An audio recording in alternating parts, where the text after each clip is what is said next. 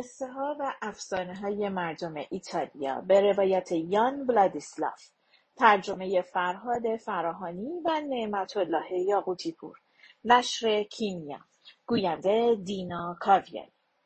دختر زیبای مسافرخانه چی؟ قسمت اول. روزی روزگاری در شهر پاریس زنی زندگی می‌کرد که مسافرخونه داشت. اون زن ایتالیایی بود و به خاطر زیبایی فوقلادهش همه جا مشهور بود. هر روز آدمای زیادی از سراسر دنیا به اون مسافرخونه می آمدن تا زن زیبا رو ببینن. به همین خاطر مسافرخونه همیشه پر بود و جای خالی نداشت. بین مسافرها درشکچی بود بازرگان بود اشرافزاده بود حتی پادشاه و سران بعضی از کشورها هم بودن. ولی برای اون خانم فرقی نمی‌کرد که کی نوکره کی آقا. تنها چیزی که براش مهم بود این بود که از زیباییش تعریف کنن. تا اونجا که زمان نوشتن صورت حساب از مشتریش می‌پرسید شما از کجا اومدین بردان مشتری جواب می‌داد مثلا از میلان از تورین از ونیز یا جای دیگه. بعد زن مهمون خونه دار می‌گفت آیا تا به حال زنی به زیبایی من دیدید؟ در این مورد اگه مشتری جواب می‌داد نخیر خانم من هیچ جای دنیا زنی به زیبایی شما ندیدم و شما واقعا زیباترین زن دنیایی خانم مهمون خونه دار تو صورت حساب می نوشت سه صبحانه سه نهار سه شب اقامت جمعا می شود دوازده فرانک.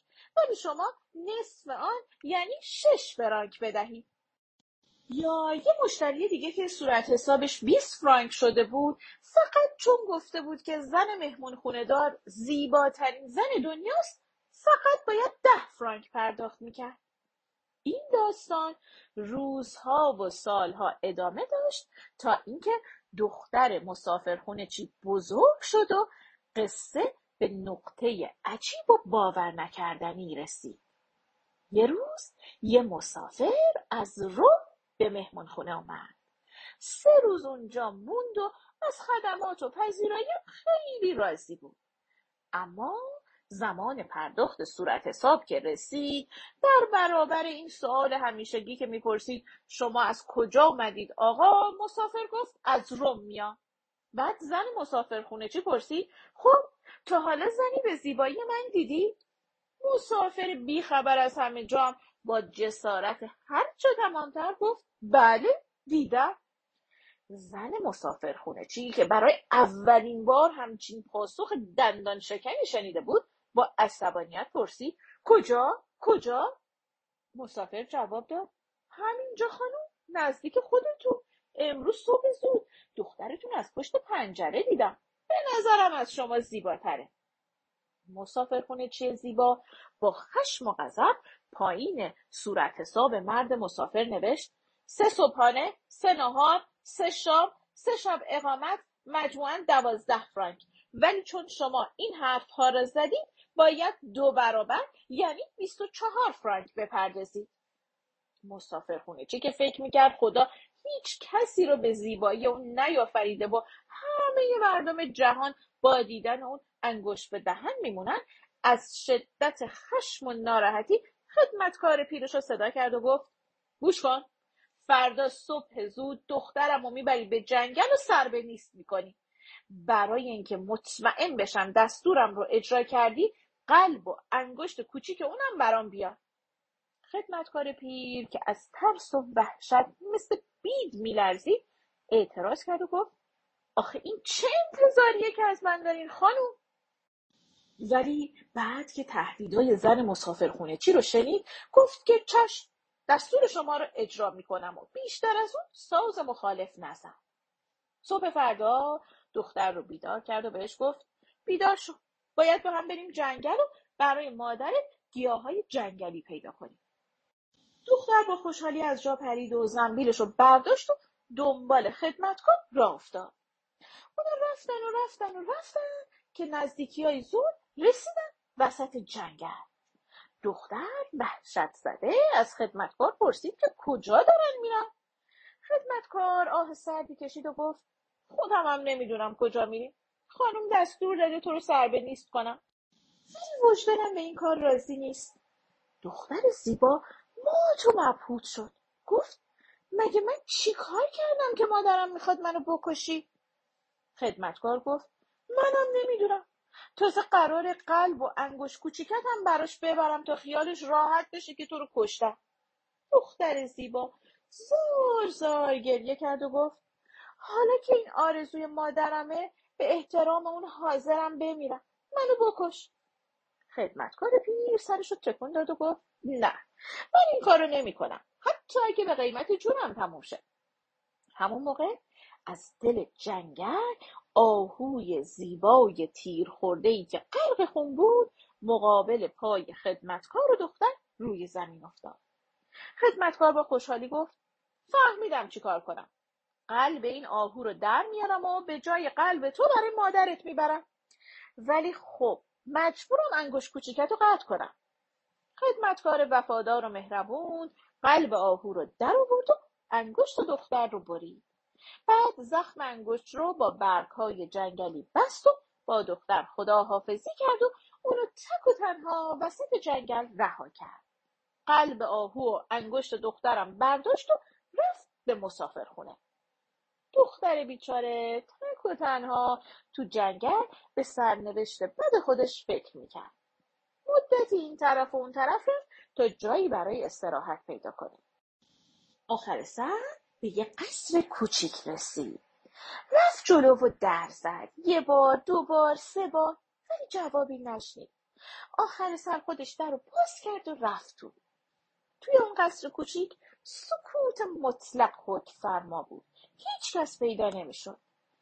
وسط یه سالن بزرگ یه میز بزرگ بود که سیزده تا صندلی دورش چیده بودن.